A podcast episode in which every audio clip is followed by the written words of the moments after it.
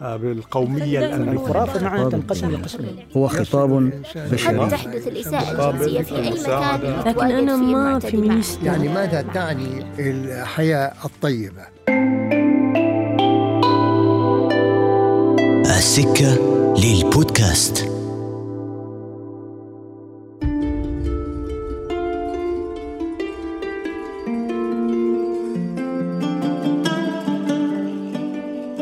السلام عليكم ورحمة الله وبركاته. أهلا بكم في حلقة جديدة من بودكاست السكة. في هذه الحلقة نستضيف المحامية والكاتبة العمانية بسمة مبارك الكيومي. أهلا بك بسمة في بودكاست سكة.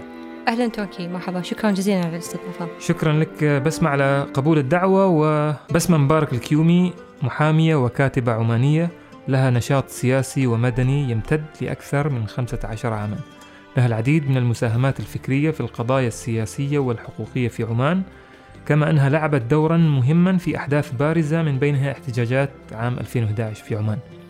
وتوجت ذلك لاحقا بكتاب يتناول التجربة الدستورية في عمان. اليوم تدخل بسمة مبارك الكيومي سباق المنافسة لعضوية مجلس الشورى في عمان. وبسمة السؤال الأول الذي يعني آه، يأتي في في سلسلة الأسئلة في هذا الحوار هو اليوم تصلين وصلتي للسن القانوني للدخول في المنافسة لعضوية مجلس الشورى هنا في عمان. كونك محامية آه، وناشطة بارزة هنا في عمان ولديك إسهامات كثيرة في الشأن العام العماني. ما هي الرمزية التي تمثلها؟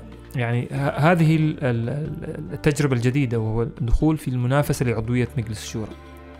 أه، أعتقد أن يعني دخولي في انتخابات أه، مجلس الشورى لهذه الفترة يمثل في الحقيقة يعني أنا لا أمثل نفسي فقط وإنما أمثل جيل الشباب. جيل الشباب الذين شاركوا في حراك 2011 اللي أه، كتبوا تظاهروا تكلموا طالبوا بتوسعة صلاحيات المجلس وبأن يمارس دور فاعل أه، يعني كبرلمان تشريعي ورقابي. فأعتقد أن مشاركتي تأتي في هذا السياق يعني. نعم. لكن ما هي الرمزية التي تجدين في هذا الجانب أيضا؟ آه، كون أنه التعديلات الدستورية التي آه، طرأت على آه، مجلس عمان تحديدا ومن ثم أحد أجنحته هو مجلس الشورى كان مساهمين فيهم الشباب وأنت في الحقيقة كنت أحد الأسماء البارزة في هذا ال- الجانب. دخولك اليوم للمنافسة في هذا الجناح وهو مجلس الشورى تحديدا أحد أجنحة مجلس عمان. يعني هل يت- يتوقف أنه فقط كنت جزء من الحدث الذي آه، كان سبب في هذا التغيير أم أنه يتجاوز ذلك أيضا؟ لا أعتقد يعني أنه بالفعل إحنا خرجنا وطالبنا وأتذكر يعني أيام مثلا ساحة الشعب لما كنا نكتب اللوحات وكذا كان من ضمن أحد أهم المطالب اللي طالبنا فيها أنه توسعة صلاحيات مجلس الشورى أنه يمارس دورة كبرلمان كمؤسسة سياسية حقيقية. فهذه المطالبات اللي أتت بثمارها لكن على مدى الثمان سنوات التي تلت التعديلات يعني أنا كأحد الشب... كأحد الشباب اللي شاركوا في الحراك أجد أنه من المخيب جدا أنه هذه الصلاحيات لم تستثمر بشكل كافي. يعني الآن في أدوات برلمانية مستحدثة في صلاحيات وسعت لكنها في الثمان سنوات السابقة أداء المجلس لم يتحسن. يعني ما صار أفضل بكثير مما آه، كان عليه قبل 2011 فالآن بما أنه وصلت للسن القانوني اللي يخليني أقدر أني أشارك في العملية بشكل أكبر فأكيد أطمح إلى أنه هذه الصلاحيات اللي أنا طالبت بتوسعتها أريد أمارسها أيضا.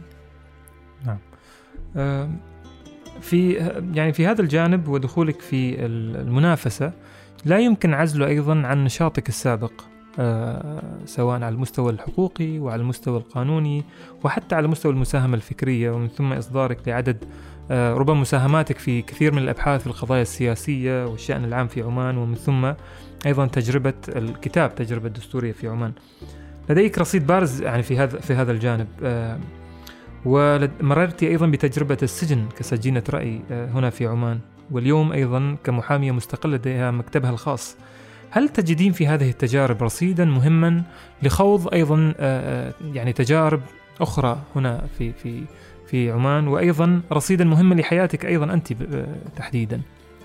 هو لا شك تركي. يعني أن كل هذه التجارب في النهاية تصنع الإنسان وتقوده يعني إلى المكان الذي يجد نفسه فيه الآن. أعتقد أنه لما أشوف على سنوات عمري اللي فاتت 15 سنة اللي فاتت منها أعتقد أنه القرار اليوم جدا طبيعي. آم، حتى وإن كنت في لحظة البداية مثلا بداية الحراك ما كنت أعتقد أنه ربما سأترشح لمجلس الشورى أو أكون هنا اليوم. لكن كنتاج طبيعي لتراكم كل هذه التجارب كل هذه الخبرات كل هذا الحراك آم، من الطبيعي إن أنت كل ما يتوسع أمامك الهامش بسبب ظروف معينة إنك أنت تسعى لاستثمار الهامش هذا باتساعه فلما كان أمامي ان أنا شاركت بالكتابة بالتظاهر شاركت. الآن أنا أقدر أسوي أكثر. يعني أقدر إن أنا أترشح لمجلس الشورى. مثلا ما يكفي الآن فقط إني يعني أمام نفسي حتى أمام شعوري أنا بالمسؤولية ما يكفي ان أنا أجلس في بيتنا وأنتقد مثلا الحملات الانتخابية اللي يقدمها الآخرين أو الأهداف اللي طرحوها وحتى لو مثلا جاءت الفترة التاسعة وأنا ما كنت رشحت نفسي فحتى بشعر بالخجل ان أنا أجلس أنتقد أيضا أداء ال- الأعضاء. وأنا كان بإمكاني ان أنا أقدم أفضل ان أنا أشارك ان أنا أترشح ان أنا أدخل المجلس وأقدم أداء أفضل وما فعلت. فالفكرة إن المسؤولية تزيد. والإنسان يجب أن يكون أيضا بحجم مسؤوليته. لازم تقدر تجاوب على نفسك. ليش ما سويت كذا؟ إيش هو السبب اللي يخليك تحجم عن المشاركة أكثر؟ ولازم تكون الإجابة مقنعة ومتسقة مع أفكارك متسقة معك كشخص يعني. نعم. فأعتقد أنه أنا مدفوعة بالمسؤولية هذه أني أقدر أسوي أكثر. ليش لا؟ لو عدنا للعشر الس- السنوات الماضية أيضا آه، بسمة كان لك نشاط آه، آه، في الكتابة الإلكترونية في المنتديات آه، هنا في عمان وعديد من المنتديات الإلكترونية التي كانت أيضا منصات أو ربما المساحة الوحيدة التي لا يمكن أن يكون فيها تدخل مباشر عكس وسائل الإعلام الأخرى التي يكون فيها تدخل مباشر يعني إداري أو أو غير إداري كيف تصفين هذه التجربة؟ تجربة المنتديات الإلكترونية تجربة ال- العرائض اللي كانت تكتب أيضا والآراء النقدية تجاه السياسات العامة كيف تصفين هذه التجربة؟ هي كانت تجربة يعني طويلة. أنا بديت آه، في سبلة العرب في الحقيقة اللي ربما الحين كثير من الجيل الشاب رب- ربما ما يتذكروها. لكن في أيامها كانت سبلة العرب تكاد تكون المنصة الوحيدة يعني اللي تستطيع فيها أن تحظى بقدر لا بأس به من الحرية. كان الإنترنت جديد. يعني أتذكر آه، لما دخل الإنترنت عندنا في البيت وأول مرة أفتح سبلة العرب كان بالنسبة لي اكتشاف كبير يعني أذكر اللحظة. فبديت الكتابة باسم مستعار في سبلة العرب كان جهاد. ويعني اضطريت وقتها إنه أنا آه، أكتب باسم مستعار وباسم ذكر أيضا وإنه أنا أكبر بكثير من عمري وقتها آه، أساس إنه بس الناس تاخذني بشكل جاد أكثر. نعم. وإني أشعر بشيء من الحرية وأنا أكتب يعني. ف في في يعني في أي عمر مثلا؟ هل فترة المد- الدراسة الجامعية أو ال- بدايات يعني نهايات ال- المدرسة بدايات الدراسة الجامعية هذه الفترة اللي أنا بديت فيها في سبلة العرب. وأتذكر يعني يمكن ذروة النشاط في سبلة العرب كانت في 2005 أيام الاعتقالات اللي آه، طالت الكثير من المشايخ ورجال الدين وقتها. فكانت هذاك ربما ذروة النشاط وكان أول مرة أيضا يحقق معي من قبل جهاز الأمن الداخلي أتذكر كان عمري 19 سنة وقتها. فأعتقد أنها كانت تجربة ثرية من ناحية يعني أن أنت يفتح أمامك المجال أنك تعبر وتتحدث وتناقش وتجادل ومن ناحية أخرى أيضا يترسخ فيك الوعي بحجم القيود المفروضة. أن أنت تعرف أنك لازم تكون شخصية وهمية عشان تقدر تكتب. لازم أكون رجل في يعني في عمر أكبر من عمري ولازم أكون باسم مستعار على أساس أقدر أعبر عن رأيي.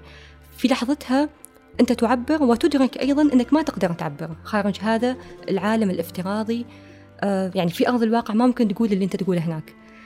فأعتقد أن يعني لكن أيضا مع ذلك مع ذلك سبلة العرب كانت يعني مرحلة مفصلية أنا أعتقد في الحراك. وفي كثير من الأسماء يعني عرفتها من هناك وبعدين فيما بعد انطل- انطلقنا وأسسنا منتدى آخر آه، فرق كنت من ضمن المؤسسين. وكان منتدى نوعي أيضا ربما يكون نخبوي وهذا يؤخذ عليه لكنه أيضا نوعي وكان معني جدا بحرية التعبير يعني بأنه يرفع سقف حرية التعبير مش بس فقط في الجوانب السياسية ولكن حتى في في الجوانب الاجتماعية الفكرية. آه، أعتقد أنه كان متنفس آه، مهم يعني في فترة ما. نعم. آه إذا يعني ت- تجربة بدأت مبكرة من المنتديات الإلكترونية. كما ذكرتي كانت تجربة يعني أيضا آه ربما بعد فقط عشرة أعوام أو سبعة أعوام من ظهور الإنترنت بشكل فعلي في عمان.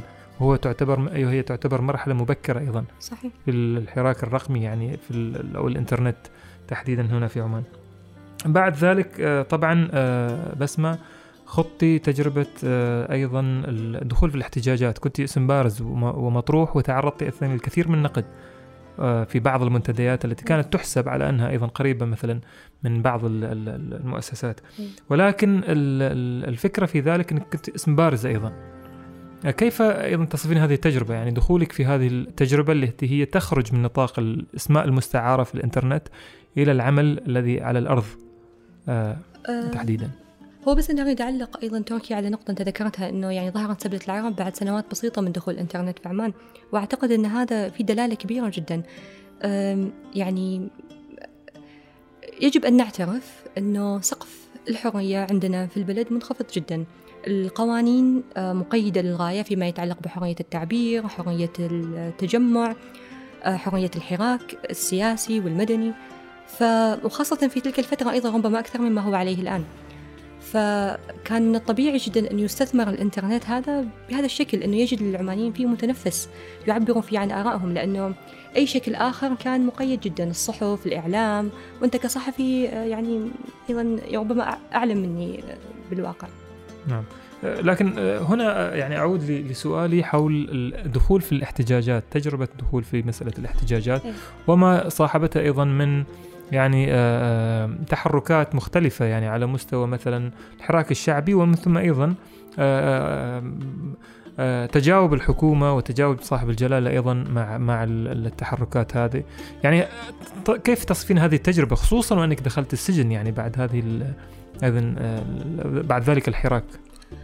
هو الحراك هذا ما كان مخطط له كان عفوي جدا وتلقائي وكان يعني نتيجة غضب طبيعي.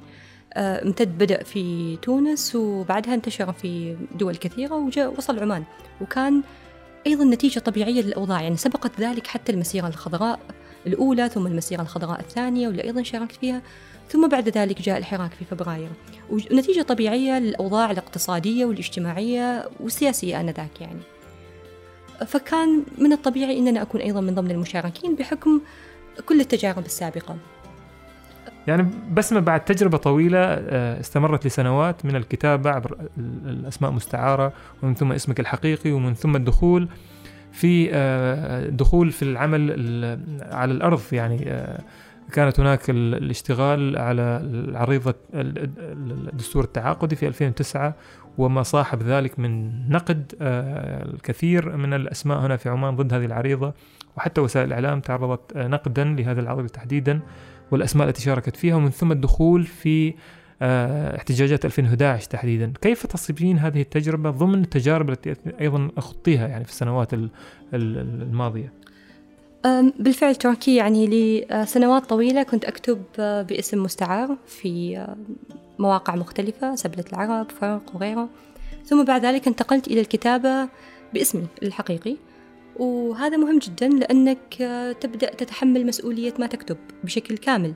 تتحمل مسؤولية مش بس القانونية هذه يمكن آه، يعني مش هي المسؤولية الأكبر ولكن حتى المسؤولية الأدبية والأخلاقية وال... أنت مسؤول عن ما تكتبه يعني وتتحمل هذه المسؤولية.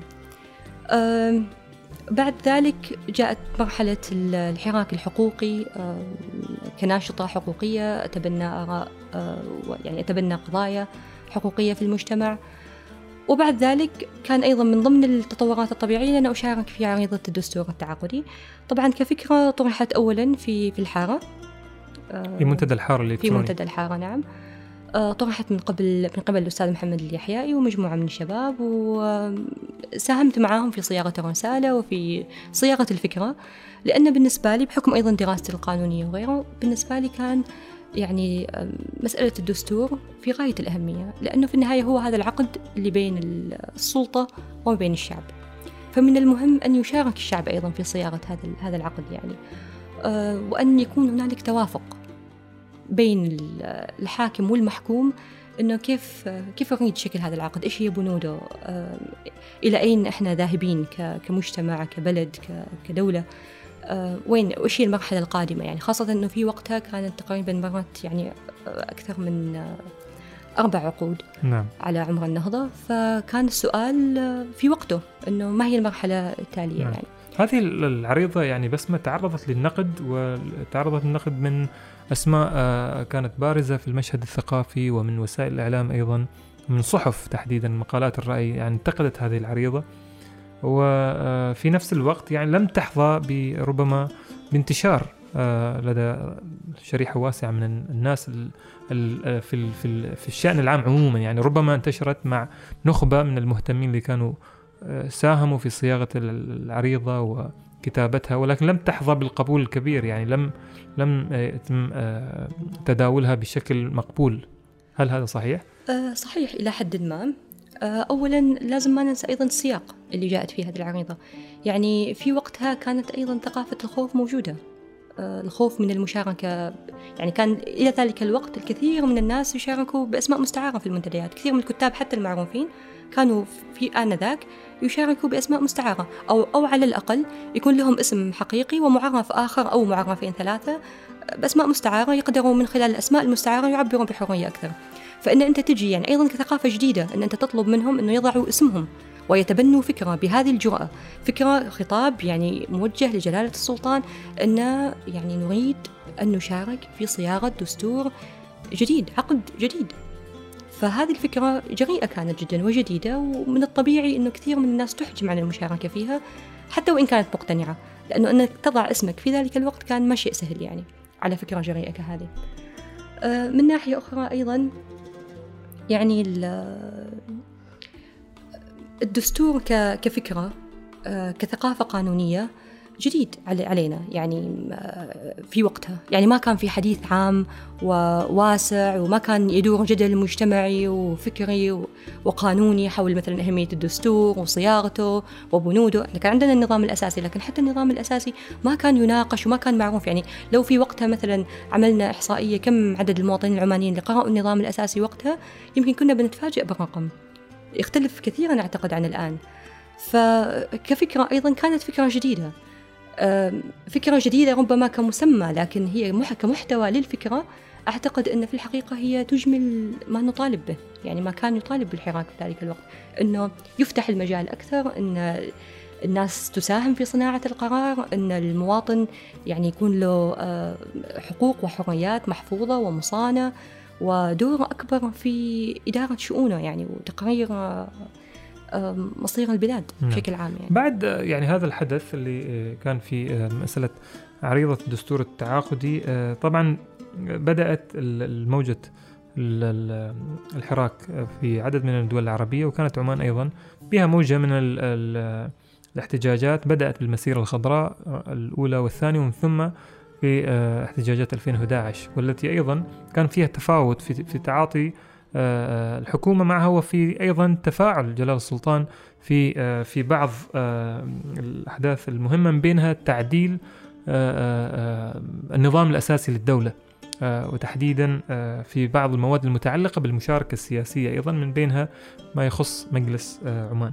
في تلك الفترة كنت اسم بارز أيضا في الاحتجاجات وكنت آه، تشاركين في المنصات وأيضا كنت آه، تكتبين يعني كنت نشطة جدا في في إبراز هذه الاحتجاجات وكنت ظهرت في كثير من وسائل الإعلام ال- ال- يعني أيضا للحديث عنها.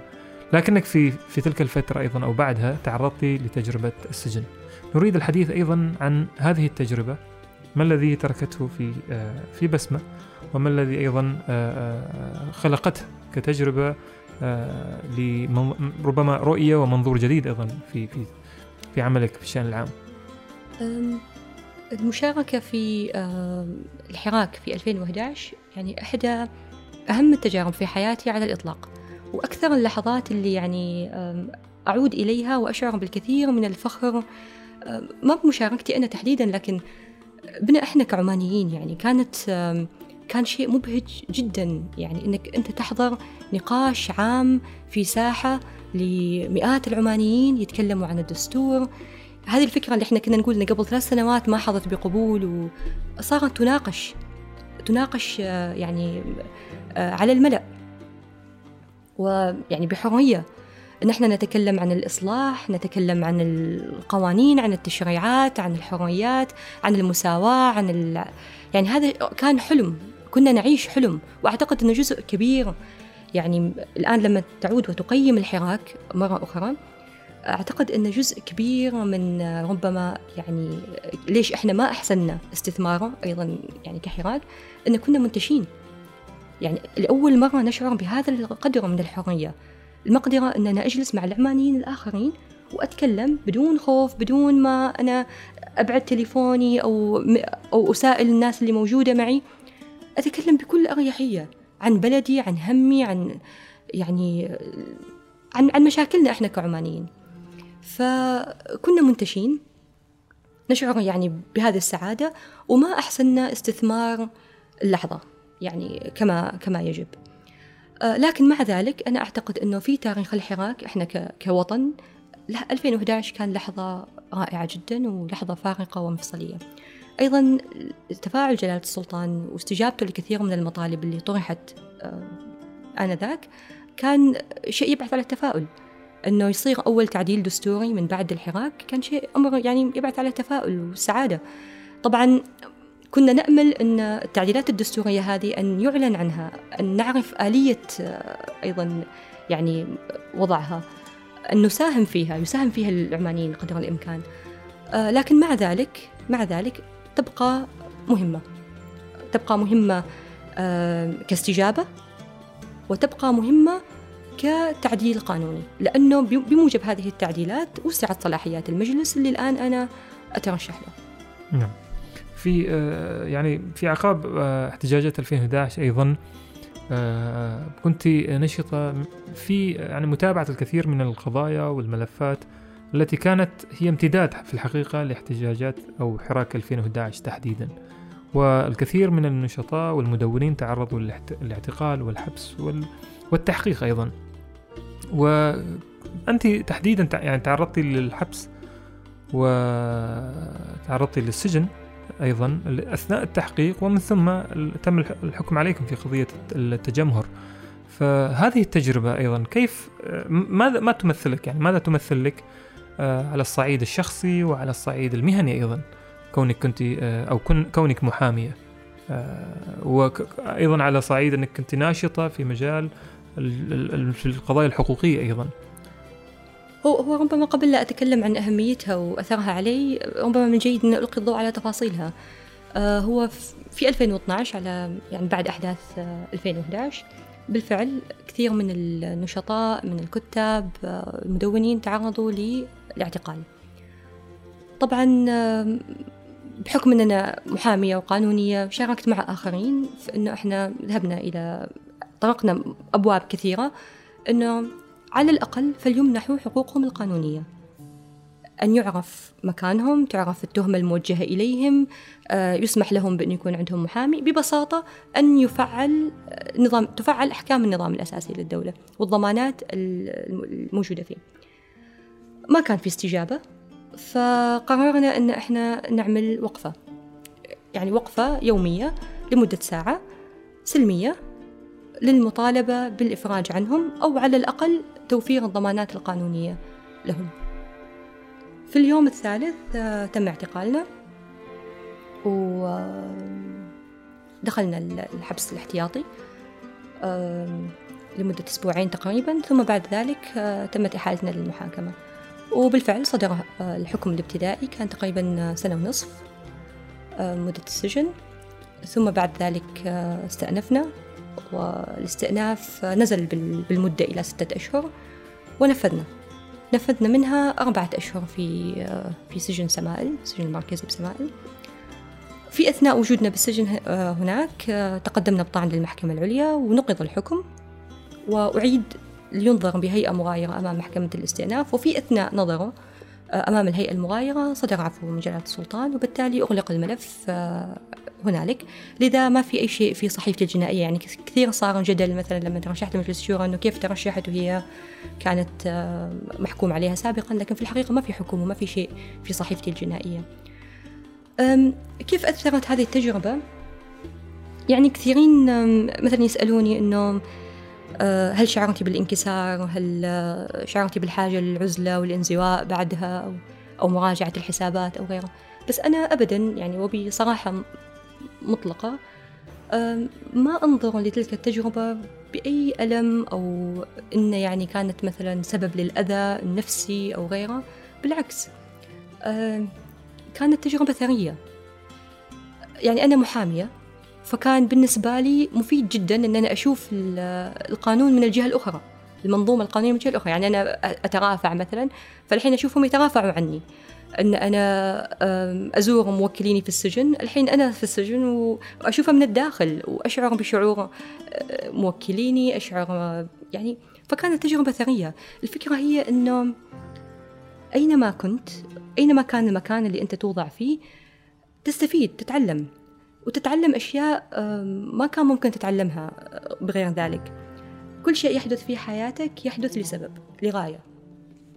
ربما ما تدركها في لحظتها لكن إذا كنت يعني محظوظ تدركها في لحظتها لكن في أحيان كثيرة تدرك ذلك يعني بعد بعد ما تنتهي التجربة أثناء وجودي في السجن يعني تشوف الإنسان. تشوف الإنسان في ضعفه. تشوف الإنسان وهو سجان. يعني هذا ال- اللي ربما لو التقيت فيه في ظرف آخر كيف ممكن يتعامل معك؟ ولما تلتقي فيه هو سجانك كيف يعاملك؟ تشوف نفسك أيضا. يعني باختصار كانت تجربة كاشفة وثرية جدا. هل أنا هل أتذكرها بألم؟ لا. لا مطلقا. أتذكر مثلا يعني لما دخلنا الحبس أيام الحبس الاحتياطي يعني آه، زارونا أعضاء الادعاء العام ولجنة حقوق الإنسان وقتها وكانوا أعتقد يتوقعوا إنه إحنا أول شيء بنسويه إحنا بنتكلم عن قضيتنا وليش آه، سجنا وكذا واحتجاجات و... لا إحنا أول شيء طرحناه الأشياء اللي شفناها هناك. يعني مثلا الأحداث اللي كانوا موجودين في سجن النساء وما كان مفترض يكونوا موجودين هناك. آه، الحالات الإنسانية اللي مرت علينا. فهذا هذا يعني خرجت بحصيلة وافرة جدا. استفدت منها بعدين في أشياء كثيرة. إنسانيا على صعيد آه، تكويني الشخصي الداخلي آه، على صعيد ممارستي لهذه المهنة عملي فيها. نعم. إذا محطات كثيرة يعني صاغت آه، ربما آه، بسمة رؤى جديدة بالنسبة لك. كل هذه التجارب يعني آه، ربما خلقت رؤى جديدة بالنسبة لك في التعاطي مع الكثير من الأحداث وال- والتجارب والقضايا يعني. أي يعني أنا مثلا تجربة السجن ما كتبت عنها وربما ما تحدثت أيضا عنها يعني علنا ربما هذه هي المرة الأولى. آه، يعني مثلا من المواقف اللي أذكرها يعني عائلتي ووقوفها بجانبي والدي والدتي أخواتي. زياراتهم لي في السجن. يعني المواقف مثلا تتعرض لها هناك إنه كيف يعني كيف يجب إنه أنت يعني إنه لأول مرة تجد نفسك ملزم بإنه ترتدي زي معين تنام في وقت معين تاكل أكل معين. يعني تفقد حريتك في أبسط الأشياء في الأشياء الطبيعية واللي هي أنت كنت تمارسها بدون حتى ما تفكر أن هذه مظهر من مظاهر الحرية، يعني قبل السجن مثلا كنت تفكر أن الحرية هي حرية التعبير، حرية التجمع، حرية أنك أنت تكتب، تسافر، بعدين تكتشف أن الحرية حرية أنك أنت تنام لما تريد تنام. حرية أن أنت ما تطفي الليت إذا ما تريد تطفيه. في آه، أحد الأفلام الأجنبية أتذكر يعني آه، آخر مشهد أو أحد المشاهد اللي قبل الأخيرة إنه شخص قضى في السجن 20 أو أو 30 سنة. أول شيء يسويه لما طلع ووصل المكان اللي راح يسكنه إنه يظل يفتح ويبند ال- الليت. بس عشان يشعر بهذه الحرية إن أنا أفتح وأبند. فحتى هذا الإدراك إدراكك للحرية يتعمق. ويعني وفي نفس الوقت أيضا آه الأسباب اللي دفعتك إنك أنت أو اللي أدت إن أنت تدخل السجن أيضا يعني أنت تسائلها. و... ولما تكتشف إن أنت ما نادم عليها إن أنت ما تخالجك يعني أي مشاعر مثلا بالحسرة أو تتعمق في داخلك إن أنا اللي سويته كان صح إن انه يستحق. يعني هي هذا الفرق إنه لما تدفع ثمن لأمر أنت مؤمن فيه ومقتنع فيه الثمن يبدو مبرر ومقبول وما عندك مشكلة فيه مطلقا. نعم. يعني بعد كل هذه التجارب بسمة تجربة ال- الدخول في احتجاجات 2011 ومن ثم تجربة الحبس بكل تفاصيلها؟ ومن ثم الخروج أيضا. يعني ل آه، يعني في العادة يطرح هذا السؤال إنه عندما تخرج من السجن تحتاج أن تبدأ آه، حياة أو خطوه جديدة أيضا. كيف واجهت كل هذه الصعوبات؟ يعني ليست تجربة سهلة أيضا أن تدخل السجن وفي مجتمع ينظر للسجين بصورة مختلفة أيضا مهما كان وضع هذا السجين. ولكن ربما في موقفك أنت يعني كنت سجينة رأي تحديدا. سجينة للتعبير عن يعني آه، آه، مطالبة بحقوق أشخاص آخرين ومن ثم دخلت السجن بسبب ذلك. كيف تقيمي أيضا تجربة ما بعد السجن؟ وصولا إلى تأسيس مكتبك الخاص اليوم وأيضا آه، أصبح لك اسم بارز في في الجانب العمل القانوني هنا في عمان. شفت توكي الجميل أن يعني قبل لا أدخل السجن كنت أتناقش مع إحدى المؤسسات حول فرصة وظيفية. فطبعا دخلت السجن وانقطع الموضوع تماما. تفاجأت أن يعني لما خرجت وجدت منهم إيميل إن نحن عرفنا إنه انت دخلت السجن والوظيفة لا زال عرض عرض الوظيفة لا زال موجود. فإذا حبيتي تنضمي إلينا نحن يعني نرحب فيك. يعني تلقيت عروض وظيفية بسبب إن أنا دخلت السجن. يعني أتذكر أحد أحد المكاتب الأجنبية تواصلوا معي والمدير قال لي إنه أنا أشوف إن اللي صار هذا دليل إنك أنت شخص ملتزم جدا. وبالتالي إذا كنت أنت ملتزمة تجاه فكرة إلى حد أن تدخلي السجن فإذا اشتغلتي معي بتكوني ملتزمة فيما تؤديه إلى حد يعني يجعلني أتمسك بوجودك. المكان اللي كنت أيضا أعمل فيه آه، أبقى لي عملي. رغم انه قطاع خاص ما كان قطاع حكومي يعني. فمكاني ظل موجود. لكن أنا لما خرجت كنت محتاجة إلى فسحة من الوقت. يعني كنت محتاجة أعمل كذا إعادة آه، يعني فأول شيء سويته إن رحت محل وهذا يعني أظن يمكن ما حد يعرف هذا الشيء. كان أول شيء سويته إن أنا رحت آه، محل يبيعوا أدوات مال كيك. واشتريت يمكن ب 200 ريال صواني مال فرن وأدوات مال تزيين الكيك وكذا. وقررت إن أنا أتعلم هذا الشيء. ولمدة يمكن ثلاث أشهر كنت أقضي في المطبخ ساعات طويلة آه، أخبز آه، كيكات مختلفة وطبعا نصها يخترب فأرميه وأعيد أسوي مرة ثانية وأتعلم كيف أزين لين ما صرت أنا أسوي لعيد ميلادات عيال أختي وهكذا. فهذا كان ضروري إن أنت تاخذ كذا فسحة من كل شيء يعني خطوة للوراء بعيدا عن كل حاجة عن السياسة عن آرائك عن الحرية عن كل شيء. ويعني تستع... يعني تستعيد نفسك تستعيد اتزانك تستعيد حتى قدرتك على إنك يعني يعني لأربع أشهر ما كنت حر في أي شيء وبعدها تستعيد حريتك. فكأن حتى هذه الدفقة من الحرية مرة واحدة نعم. تحتاج وقت لين ما تستوعبها. صحيح. اذا آه اذا يعني بدأت آه آه ربما إعادة تموضع. أنا دائما أحب انه يعني أستخدم هذا المصطلح إنه خاصة في تجارب غير عادية أنه كيف يمكن للإنسان أن يبدأ ويعيد تموضع نفسه في الحياة من جديد؟ يعني تجربة السجن كما ذكرت ليست تجربة هينة يعني. فدخلنا لمسألة أيضا آه، دخولك من جديد لل في في مجال المحاماة تحديدا يعني. فأيضا يعني ما الذي حدث لاحقا بعد تلك التجربة؟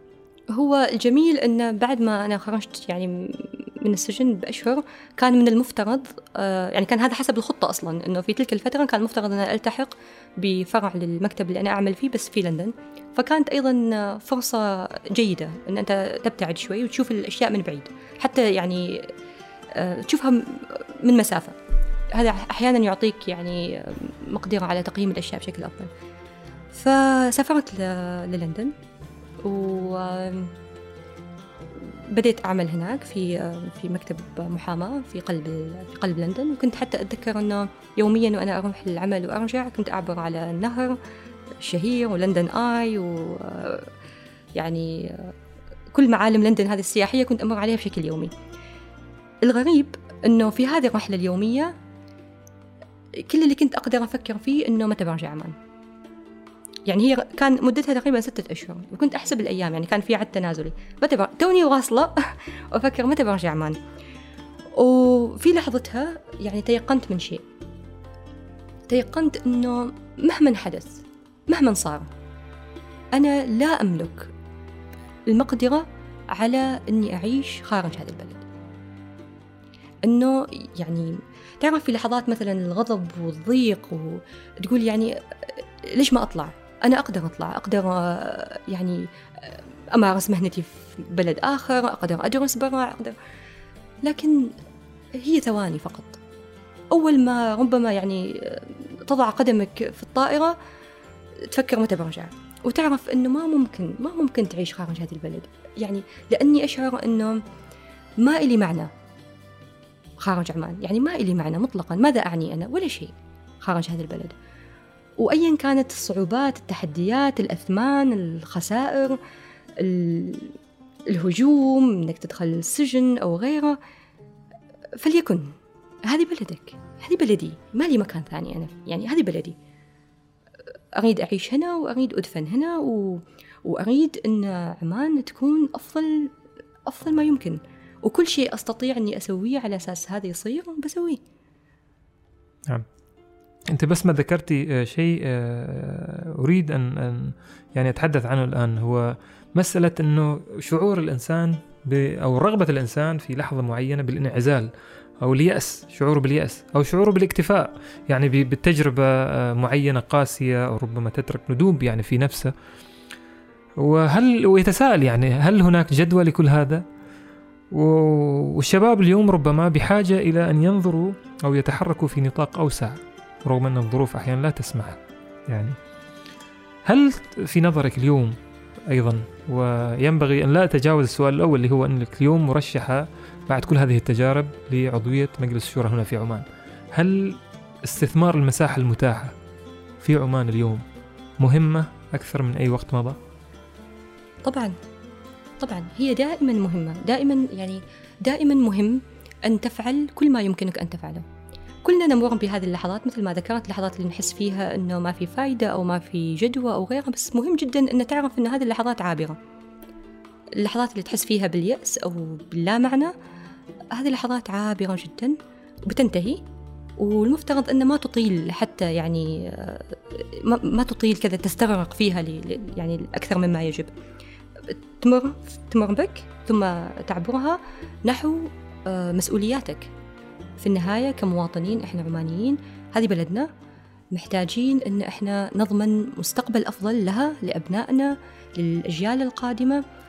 أيضا الوضع الاقتصادي آه، الجيل الشاب هذا بكل طموحاته وتطلعاته وآماله وغضبه أيضا ويعني احتقانه ورغبته في التغيير رغبته في, في أنه يكون هنالك يعني متنفس أنه يشارك أن يعبر أن تتسع له البلد هذه كلها تحديات موجودة تعبر عنها الأرقام سواء مثلا خريجين الثانوية العامة أو الدبلوم العام الآن آه، خريجي الجامعات الباحثين عن عمل آه، آه، يعني رقم الشباب بالمقارنة لتعداد السكان. هذه التحديات موجودة. أيضا على الجانب في الجانب الاقتصادي أسعار النفط وتذبذبها المستمر وضعنا الاقتصادي اعتمادنا شبه الكامل عليه. هذا كله يخلينا أمام تحديات ما من ما تحتاج يعني ذكاء كثير عشان ندركها. والفكرة أنه ما في وقت مناسب للبدء. اللحظة اللي أنت فيها مناسبة للبدء. ابدأ الآن. بما, بما تستطيعه. بكلمة بكتاب بمقالة بمشاركة في في برلمان بمشاركة في مجلس بلدي أيا كانت الوسيلة اللي أمامك عشان تشارك عشان تعبر عن نفسك عشان تخدم هذه البلد لا تتردد مطلقا. نعم.